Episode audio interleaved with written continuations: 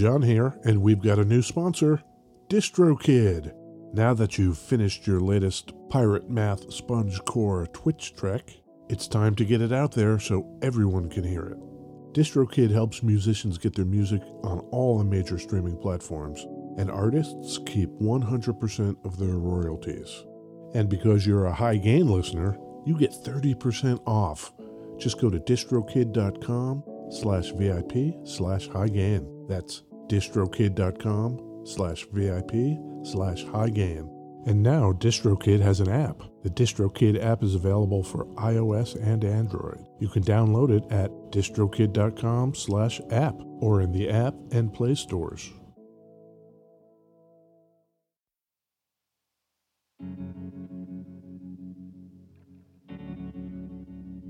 We'd like to take a minute to thank our pals over at iZotope, makers of software and plugins for audio repair, mixing, and mastering. The new gold standard of audio repair, iZotope RX11, is coming in May. Buy RX10 now on sale and get RX11 absolutely free when it's released. We use iZotope products here at the High Gain. It's an important part of how we've been able to bottle pure podcast gold week after week. High Gain listeners get 10% off using the promo code FRET10. That's F R E T 1 0. That's all at izotope.com. I Z O T O P E.com.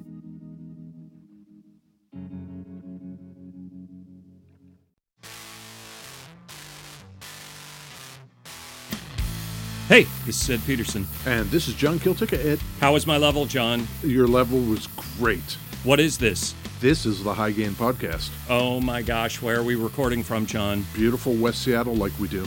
And what do we talk about? We talk about guitars. Guitars, amps, pedals, Yeah. keyboards once or twice. Once, Once we did a keyboard. Drums? never drums. Four plus years, not a drum has been talked about. Fuck drums, John. That's what I've heard. You know what I'm saying? I'm here to talk about string stuff. Yes. That's what I'm saying. And you know, we are going to do this in our normal slapdash, Ooh, shoddy fashion, hell yeah. except Oh, we have somebody that does it way more professionally than we do. That is such a low bar, John. More pro than us? Wow. You've heard of the Fretboard Journal. Sure. The editor of that fine publication, Jason Verlinde, Yeah. is here. He's waiting. Oh. You there, Jason? I'm here. He's Oh. there. How you doing today? I'm doing well. How are you guys? Good. Thank you so much for showing up to talk to us. Oh, I'm honored. We're in beautiful West Seattle. Where are you calling in from? I'm out in the sticks. I live 45 minutes east of Seattle, outside of a tiny town called Duvall. Oh, sure. I left the big city right before the pandemic. Now we are country living. How is that? It's a lot of cleaning rain gutters and pruning, a lot of raking, but it's good. It's a good life. Today, Ed, Yeah. in addition to our man Jason Verlinde, Yeah. we have a 1964 Epiphone Olympic Special guitar.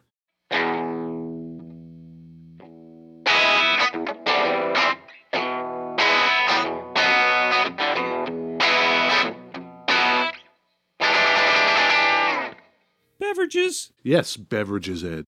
Mr. Jason Verlinde of the Fretboard Journal, hmm do you have a beverage? Yeah, I'm going to be really granola here. I'm drinking a can of Kombucha Town from Bellingham, Washington. Oh, This is a flavored kombucha carbonated beverage. And I didn't really drink this kind of stuff until a year or two ago. But I like this brand because on the back, they give you like 10 little bars and it shows the caffeine level. Oh, yeah. I don't think any of them go all the way to 10. This one's a six, I think. But I like that. I like to think that the uh, drink I'm imbibing in is going to wake me up a little bit. Oh, hell yeah. does it have a specific flavor? This one is lavender, which you would think would taste awful, but I guess all these kombuchas are kind of a acquired taste. This one's pretty good. That sounds pretty good. I've got a uh, Green Bar Distillery Un Gin and Tonic. Wow. It's a non alcohol gin and tonic in a can. Wow. They were in a four pack. And I hope I'm not going to regret that there's three more sitting at home. What's the verdict? Does it taste, in fact, like a gin and tonic? Man, I have not had a gin and tonic in a hundred years. Maybe it's got that juniper berry thing going on. Mm. Sure, okay, maybe a little bit. I also got a black coffee. Coffee you have Yeah. to have. I, in fact, have one of those too. Yeah. But my main beverage is a Topo Chico water Love those. Oh, that's great. with a twist of grapefruit. You didn't add the grapefruit. No, they added it. They did it for you. They did. That's great of them. There doesn't appear to be a slogan associated with the grapefruit, but there you go. Crisp and fresh, is that a slogan from Old Green Bar Distillery? Mine says live healthy, live happy. All the flavor, none of the buzz. Well, it's not Hmm. like Jason's is going to say live healthy, be pissed. sure. What do you think about what is this? The Epiphone Olympic. Olympic. Yeah. What do you think of that, Jason? it looks like it wouldn't weigh much. It's very thin and very light. I have a problem with this guitar, which is all about that headstock. And I bet there are people out that headstock. Ed hates the headstock too. It looks like a butt to me. It looks like a butt, or maybe on a good day, a a half-drawn heart. Yeah, yeah. like on a good day. It's a problem. Oh, I hate it. This thing occupies an unusual space in the Gibson slash Epiphone continuum. Yeah. They put this model out shortly after Gibson bought Epiphone. And that's when they thought, oh, we'll make some solid body Epiphones because traditionally they're all jazz boxes. Yeah. They started designing things like the Coronet or the Crestwood or the Wilshire. Yep. This Olympic was one of them, except for the headstock. This is an exact copy of the Melody Maker. Cool, I guess. hmm It's a strange thing, isn't it? Why would you have two that are, except for the headstock, the exact same features? Yeah. I will tell you, new, they were the same price. Also dumb. Oh, I could get a Gibson Melody Maker or an Epiphone Olympic. They're the same price. So, Jason, Yeah. in 1964 dollars, Oh boy, I suck at these. What would a person have paid for this Epiphone Olympic special? Oh man, I'm gonna get this so wrong. There's no way I'm gonna look good if I answer this question. but I'm gonna say $160. $160 says Jason, Ed. You have to trust me that I had a number in my brain before you said your number. Are you gonna go one dollar? Is this Price is Right rules? Yeah. that would be really great. I think 129, $129. the actual price in 1964 Yeah. Was $127.50. Oof! Look at that. God damn. It's like the Antiques Roadshow over here. Yeah, Yeah. yeah, exactly. Do you want to try to redeem yourself, Ed, and tell us what that is in today dollars? yeah, today dollars $1360. You're really doing pretty well today. It's about 1200 bucks. God. When they did that buyout, did they merge factories? They did. They moved all the Epiphone stuff That's what I from thought. the East Coast to Kalamazoo. Right. They were made in the same place by the same people. You pull the pickup out of this thing and you pull the pickup out of a melody maker. Exact same PU 380 single coil pickup. Weird. Same thing. Huh. I guess there's another question about the resale value. Because you're buying the same guitar if you can live with yourself for supporting that headstock. The Fretboard Journal, y'all have covered every guitar known to man. A lot of them. It's amazing. Thank you. What guitar jumps out at you as amazing and it's a sleeper? I don't know that there are any more sleepers. Everything's been found. Yeah? I just look at this guitar and I'm not the world's foremost Epiphone expert, as is painfully clear, but did that headstock end up on any other guitars? Because there were so many cool Epiphone guitars from that era that don't have that headstock. No, it didn't. And in fact, didn't stay on this one long. This is 1964. Shortly after that, they switched to that kind of bat wing headstock with three tuners on the side, Yeah, Yeah. which was way cooler. totally. All those Olympics and coronets, they're all so aesthetically pleasing. And then you look at this thing and it's like, who designed this? We got to switch to the Batwing headstock and maybe make the Maestro vibrato standard. So they changed some things around, but there was overlap where they were still making the butt headstocks. And so that's why this is called the special, because as soon as they switched to the Batwing, that became the Olympic. And they're like, Oh, well, weird. what are we going to do with all the butt headstocks? Wow. We'll just call those special until we run out of parts, I guess. So Epiphone is not your sweet spot. What is your sweet spot? What's your deal? What's my deal? Yeah. Well, we've covered a lot of ground at the Fretboard Journal. I know a lot of folks think of us as sort of an acoustic leaning magazine, and we do cover a lot of acoustics, but we do also cover a lot of electric guitars, and we're all over the map. I mean, my whole thing is if it's music, I will actually go home and listen to. I want to interview that artist and hear about their gear. That is how discerning I am. If it's actual stuff that I would play in my car on a commute and not just kind of quote unquote guitar music for guitarists, Right. that's what I'm all about. You've done an incredible job of differentiating from Guitar Player magazine or Guitar World. Yep. Was that a conscious choice right up front, right at the beginning? Yeah, totally. I started this magazine in 2005 when I really got the guitar bug and I was looking at guitar magazines and going like, I'm not really feeling any of these. And they're all great in their own way, but you know, I kind of wanted a magazine that wasn't just about new gear reviews and new albums. I wanted the stories that you overhear when you're hanging out at a guitar store and just kind of Yeah. talking to the guru there. And so that's sort of the magazine in a nutshell, which means we don't actually get or pursue a lot of the ads that a lot of other magazines get because we're not doing gear reviews, we're not doing demo videos. We are sitting down with artists and the guys who build guitars and the gals who build guitars and talking to them about their craft and what they're excited about and, and kind of trying to get stories you're not going to read about anywhere else. I don't know anybody that's not familiar with the Fretboard Journal, either through the magazine or YouTube channel or the podcast. You've really branched out effectively over the years, it seems. We're trying, you know. I've been podcasting now for probably 12 years. We Whew. really crudely started before anybody even cared about podcasts, and we're still at it. And now we have a whole little network of five or six shows that cover a bunch of different things. We're about two blocks away from the Tractor Tavern in the Ballard neighborhood of Seattle. So when artists come through, whether they're playing there or whether they're playing somewhere downtown, if it's somebody that's sort of in our wheelhouse, we'll invite them over and we get these little cool intimate sessions that we post on our YouTube channel. That's always fun. And then the magazine comes out a few times a year.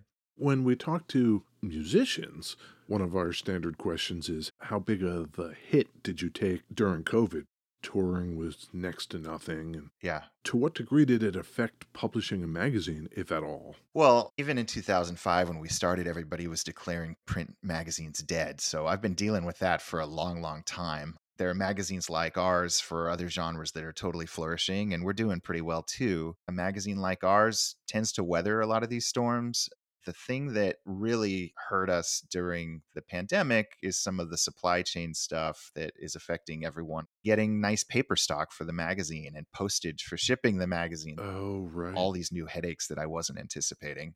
The other thing that our magazine is kind of known for is doing these really comprehensive, beautiful photo shoots at either Yeah. artist studios or at a luthier's workshop. I've noticed that. For a year and a half there, nobody really wanted a fretboard journal photographer in their private space. And we kind of worked around that and found some other cool ways to get great photos. Finally, people are opening their doors again, which is great. Do you send somebody out or do you have stringers in whatever city? We have freelance writers and photographers, and we welcome pitches from folks all the time. Got it. We have them scattered around the country. And so, if there's some luthier we want to cover and they're in a region, we usually can find a great photographer. It's a little different. You know, a lot of magazines just do product shots. I love seeing just how messy people's workbenches are. I love seeing how crappy people wound their cables, you know, at their studios. I just love seeing all that. It kind of tells its own story. We try to really just be a fly on the wall when we can and take a lot of really natural photos of them and their environment. The art direction of the magazine is amazing. Our art director, Andre Mora, is here in Seattle. He used to work for Seattle Met magazine, and he does an incredible job. How many people are on the team? It's tiny. There's like three of us Whoa. that are working full time. And then we have a whole bunch of contract people and freelancers. It's all kind of a really scrappy small operation. It's always been. You started this in 2005. How did that happen? Did you have a background in magazine and publishing, or did you just like, ah, I'm going to make a magazine? How hard can it be?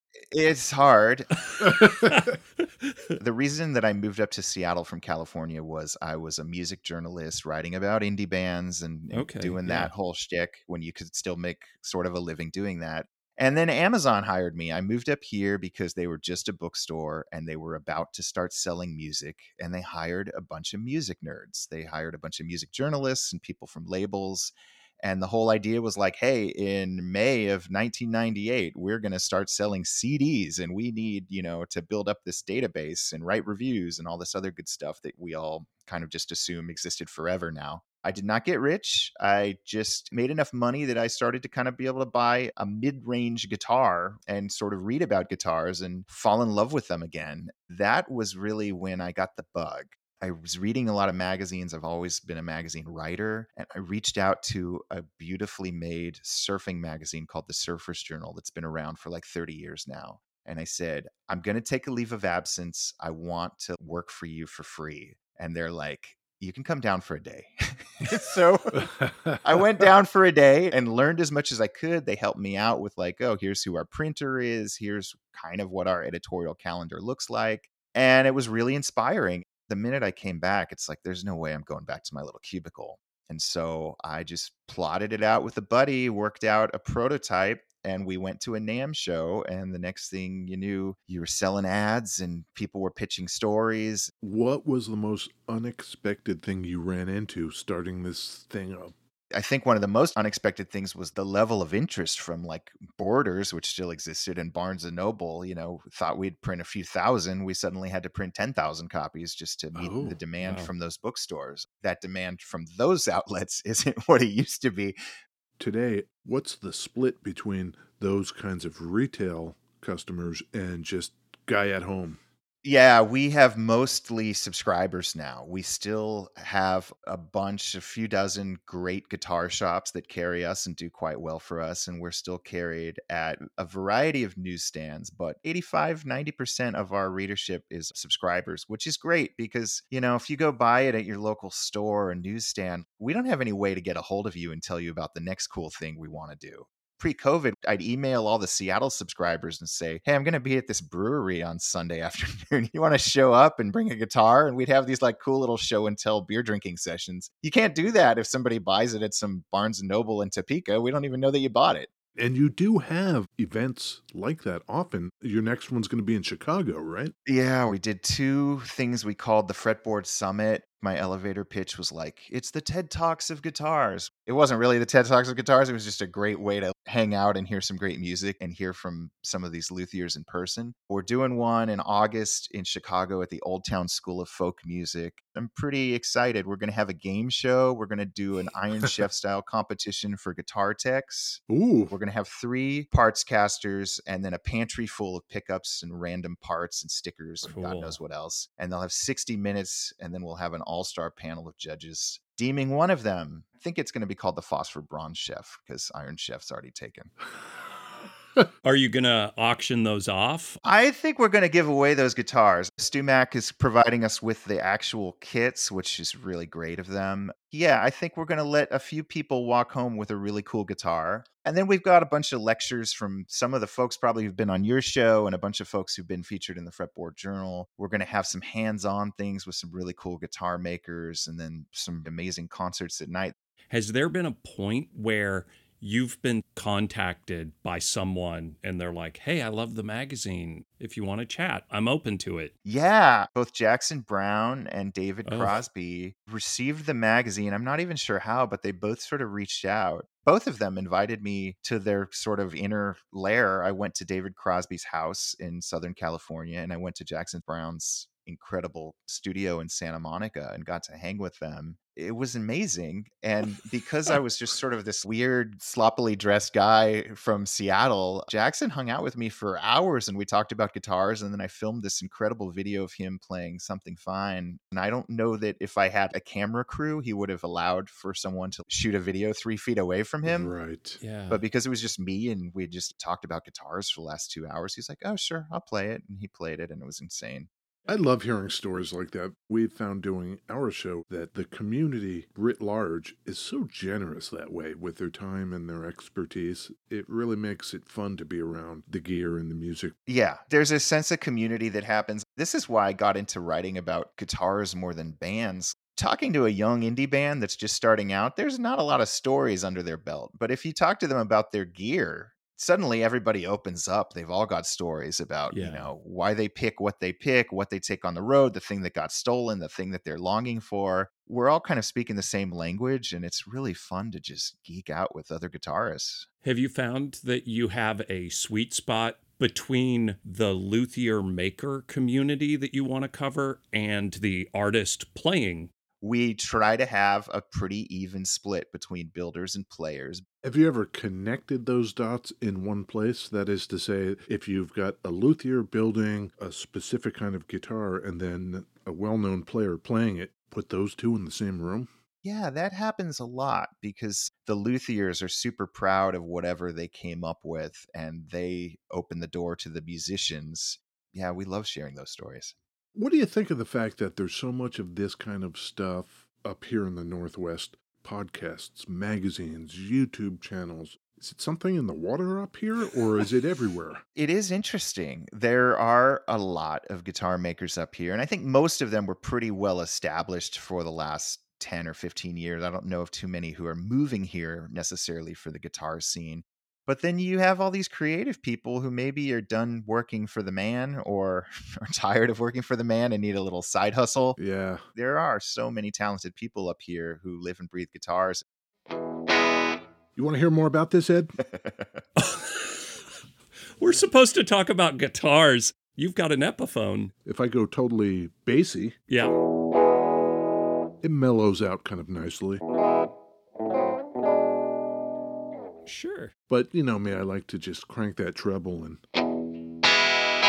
Throw that 81 on again. okay, little overdrive 1981. DRV. Yeah.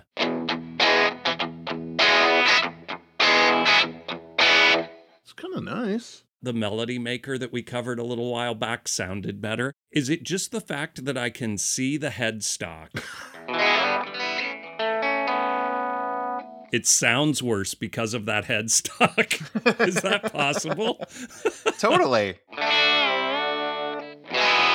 Do you have favorite guitars that you just gravitate to? Yeah, and has it been a slippery slope having this magazine? Do you find Oh, you yeah. end up with more guitars than you thought you were gonna need ever? Well, I'm a struggling magazine publisher.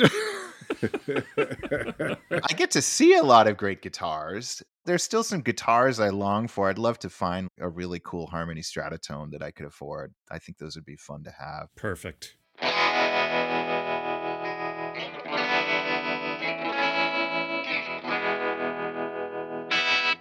when we were corresponding setting up this interview today, you mentioned that you were getting a guitar sent from Australia. Yeah.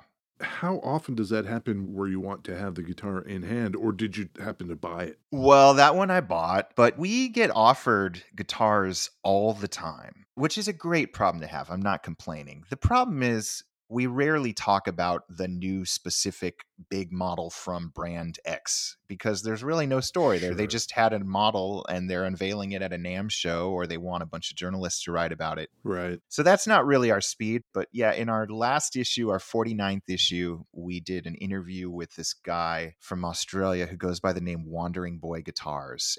He builds old Stella Oscar Schmidt blues style guitars and then he beats the crap out of him. And he's an artist. He was a guest on our podcast. Then we did this story with him. And then I was like, I got to have one of these in Seattle. People are going to ask about it. I want to be able to play it. So he sent a ladder braced parlor Stella style guitar. It was held up in customs for a little bit for no real reason. I think it's just short staff customs at FedEx or whatever. But it's in my possession. You guys should come see it sometime or I'll bring it out to West Seattle. It's incredible. We should totally do the road trip. Yeah.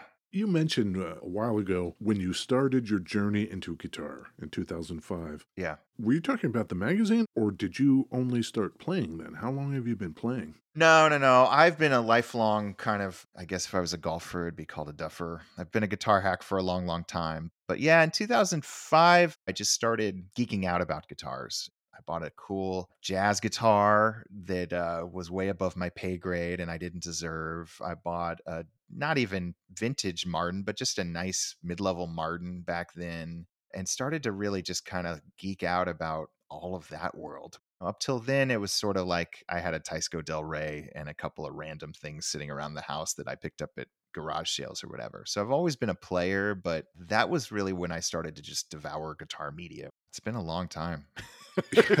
I don't think I could get a job at Amazon again. I'm kind of up shit creek. I got to figure this thing out. You're better than that. You're doing great. You don't need the man. Come on. oh, thanks. The takeaway you need right now is to get your paper stock in order because the high gain bump that's about to happen. get ready. I love that.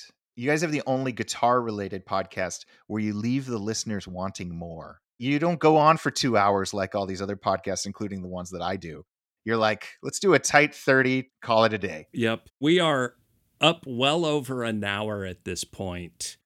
I'll boil this down to like 25, 30. It's incredible. I don't know that John makes me sound smart, but he makes me sound not as dumb. I call that a success. You gotta try it.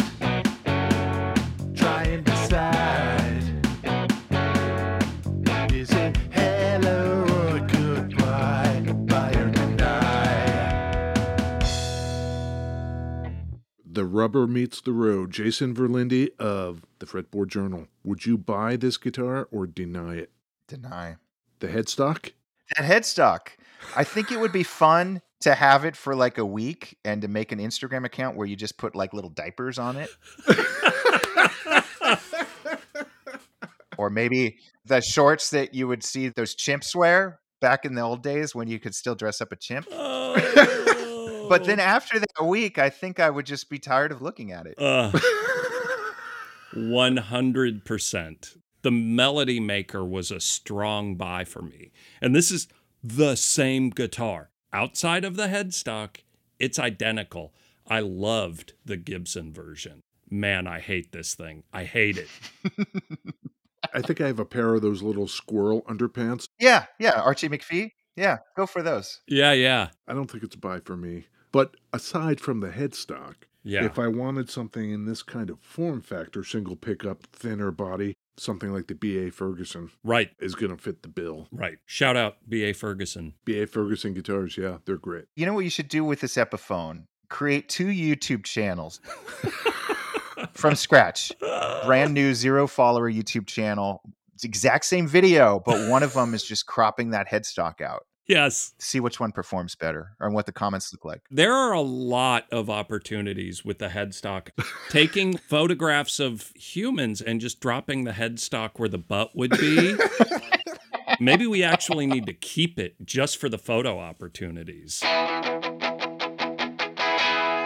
I think we did a great job today. How'd we do? If you guys are happy, I'm happy. It was a blast talking to you too. People can find you. Rattle off every spot on the internet. Oh my God. Go.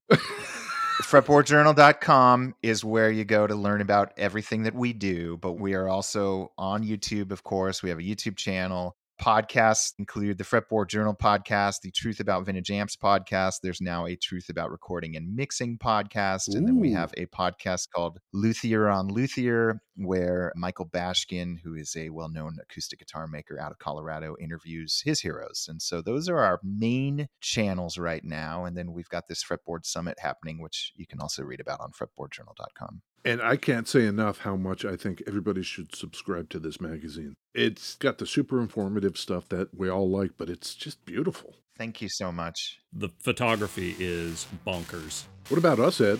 Thehighgain.com, Yeah. Instagram, Twitter, Facebook, Patreon. Yeah. Big ups to Ruinous Media. Yes, our friends over at Ruinous for uh, putting up with us. If typing in the high gain is too much, you could just go to Ruinous and find us from there. Yeah.